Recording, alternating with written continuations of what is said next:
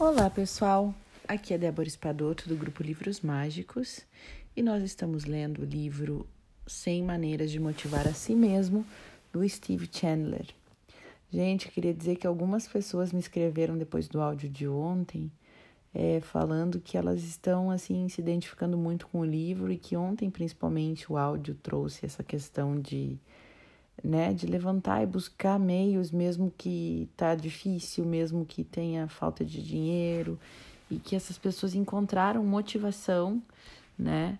e, e, e, meios de se melhorarem, de estudar por YouTube, sabe? Então eu queria parabenizar essas pessoas que me escreveram, que né, que terminaram os estudos estudando pelo YouTube. Tem N maneiras de gente fazer isso, né? E pessoas que estão indo atrás, buscando novos projetos, estudando inglês. Então, meus parabéns para todas essas pessoas que me escreveram falando justamente sobre isso tá bom?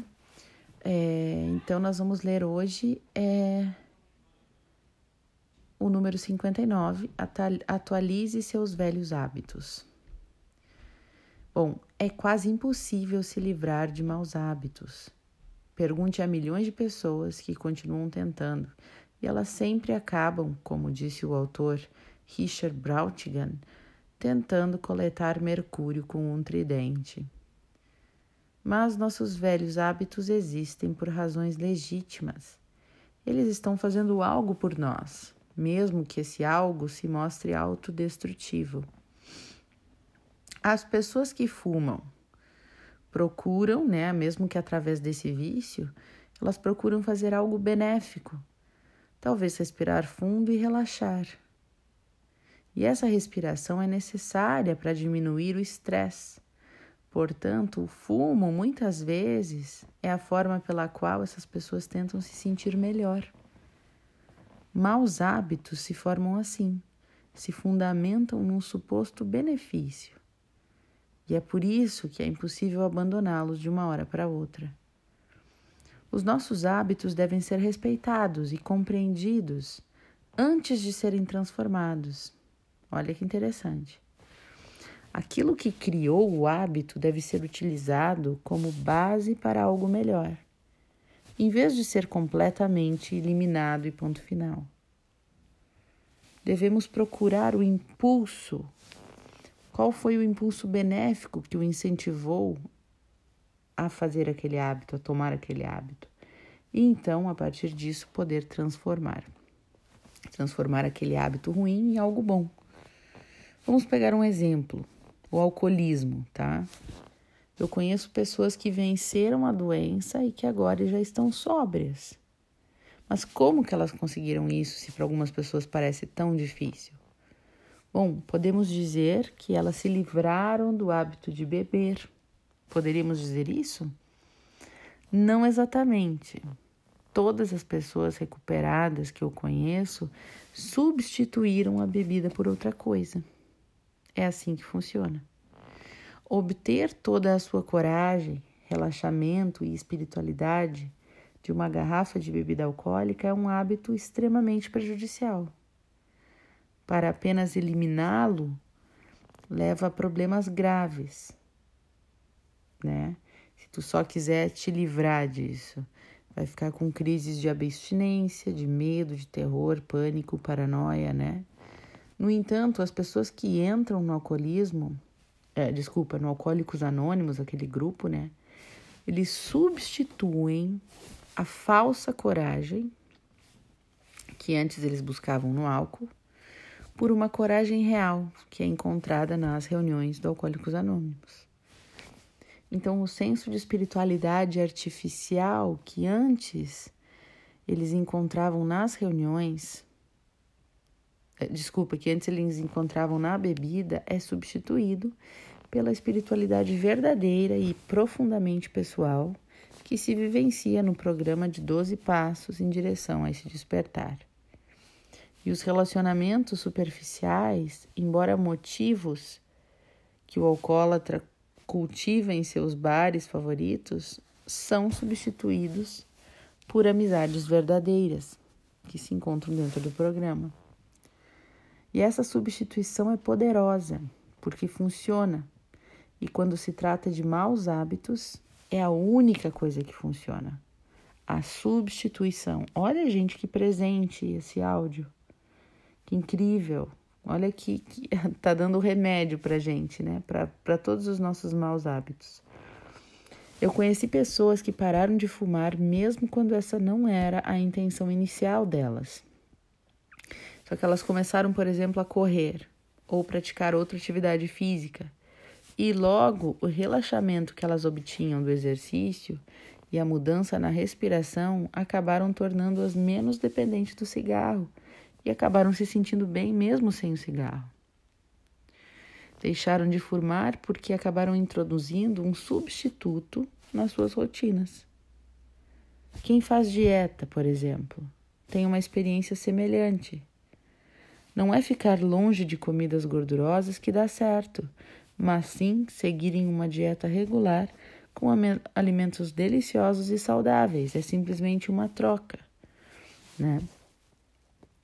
Inconscientemente, você não acha que os seus maus hábitos são realmente prejudiciais. Isso porque eles estão preenchendo alguma necessidade que você tem. Olha aí. Os maus hábitos estão preenchendo uma necessidade que temos. Portanto, a melhor forma de se fortalecer é identificar essa necessidade e atendê-la. Então, atenda a necessidade trocando o hábito atual, que é prejudicial para você, por outro hábito que seja mais saudável e mais eficaz. Substitua um hábito e logo você vai se modificar para substituir outro. Olha só, pessoal, que legal. Que legal essa descoberta pra gente, né? Pelo menos para mim. Eu já tinha percebido, eu tenho compulsão alimentar, né?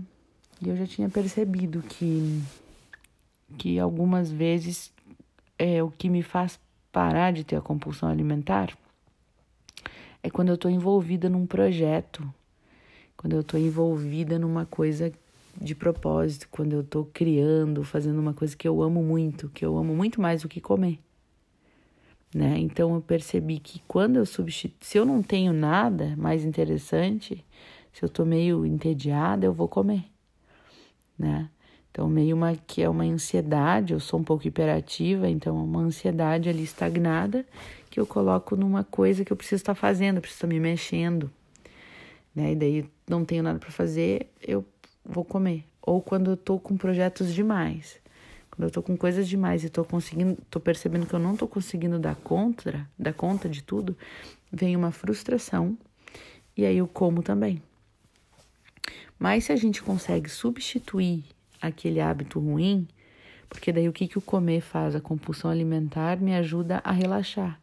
Tipo, ai, calma, sabe? Tô entediada, me ajuda a ter o que fazer, a tirar aquela, aquele tédio. Se eu tô muito estressada, me ajuda a diminuir o estresse. Então é bem isso.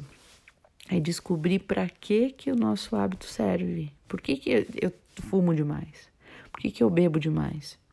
Ah, deixa eu falar que eu não fumo e nem bebo, mas às vezes eu falo isso como para ajudar vocês a pensar, né? Quem aí fuma pode pensar: ah, por que, que eu fumo demais? Ou por que, que eu bebo demais? Mas esses dias eu falei algo assim e alguém me perguntou se eu fumava e bebia, mas eu não fumo nem bebo, eu só como bastante mesmo. então, a gente se perguntar por que, que eu tenho esse hábito destrutivo? O que, que qual é a minha necessidade, né? Se dá conta disso. É por que, que eu como demais? Por tédio, por raiva, por, por ansiedade, por não ter o que fazer? Por que, que é? E ao se dar conta disso, poder começar uma transformação, né? É... Pensem nisso hoje, nos hábitos ruins que vocês têm, né? Que vocês gostariam de modificar. Começa, escolhe um uma coisa por vez, né? Escolhe um, pensa na existência dele, pensa por que, que você faz isso. Qual é a necessidade que existe aí? Qual é o efeito benéfico que ele te traz? Geralmente, se é incontrolável, assim, é algo de relaxamento para o corpo. E vamos pensar o que, que seria, o que, que eu gosto de fazer tanto quanto aquilo. Ou o que, que me faria esquecer de ter que fumar? O que, que me faria tão engajado em algo que eu nem ia me lembrar de sair para beber, que eu nem ia querer perder esse tempo bebendo, eu ia estar tá querer ficar concentrado e fazendo isso aqui, esse projeto. Ou o que, que ia me fazer tão feliz que eu nem ia me lembrar de comer, né? Quando a gente não está vivendo o nosso propósito, quando a gente não está vivendo a nossa missão, a gente fica assim, agoniado, e vai lá e fica tentando nos relaxar, né? Tentando se acalmar com outras coisas. Então sempre tem um porquê. A gente não pode odiar o hábito, a gente tem que entender que ele veio para um benefício, se instalou para ser benéfico, mas hoje ele é, em exagero, ele acaba sendo autodestrutivo. Então a gente precisa substituir por outra coisa que a gente ama tanto e que nos vai. Que a gente ama tanto quanto e que pode ser substituído, né? Pode substituir. Bem legal, gente. Adorei o áudio de hoje. E para a gente encerrar, eu quero relembrar com vocês os nossos caderninhos da gratidão. Hoje eu recebi uma, uma mensagem linda sobre gratidão e do quanto pessoas, tem estudos de pessoas que melhoram é, de doenças, né, em tratamentos de doenças, que usam a gratidão, que usam o livrinho da gratidão. Elas melhoram muito mais, têm resultados muito mais positivos do que aquelas que não estão trabalhando com a gratidão. Isso porque a gratidão gera dentro de nós sentimentos, hormônios e, e substâncias tipo ocitocinas, né? hormônio da felicidade, coisas que vão nos curando, que vão dizendo para o nosso corpo que a gente está bem. Isso a gratidão, o sentimento de gratidão nos libera. Então, eu quis relembrar isso com vocês e lembrar de quando a gente fazia todas as noites o nosso, a nossos, os nossos agradecimentos, né? Então eu queria lembrá-los disso, e dizer para vocês que eu tomei por decisão que a partir de amanhã eu vou tirar uns minutinhos do meu dia antes de sair para a vida, seja durante meu café da manhã, seja antes de sair do meu quarto, eu vou pegar o meu caderninho da gratidão.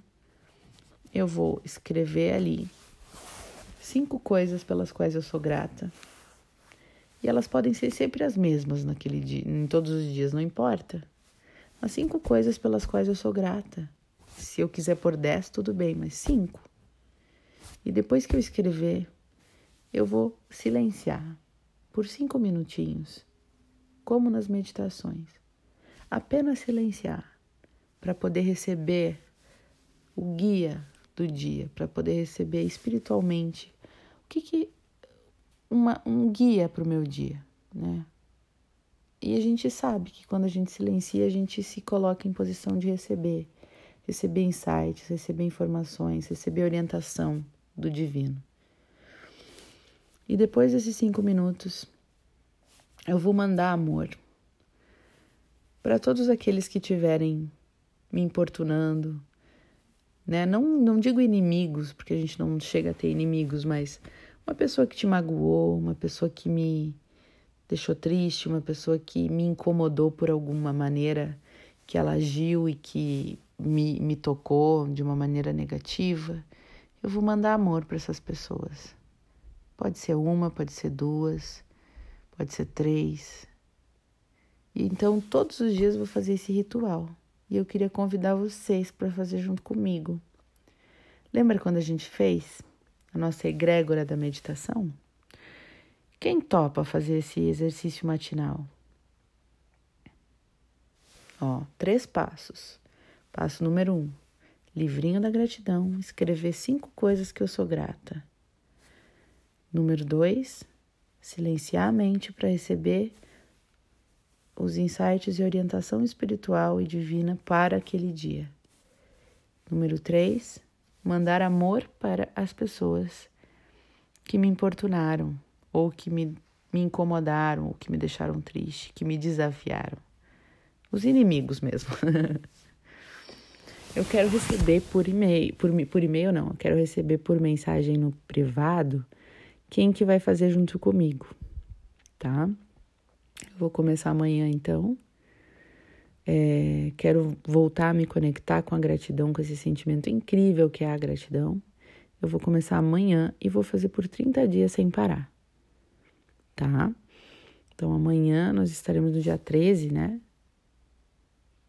É, dia 13? Deixa eu olhar só aqui. É. Então amanhã nós estaremos no dia 14 de novembro. Então até o dia 14 de dezembro eu vou fazer esse esse esse ritual matinal. Quem vem comigo me manda um recadinho para eu saber que as pessoas estão aí juntas na nossa egrégora, tá bom? Um beijo enorme para todos e até o nosso próximo áudio.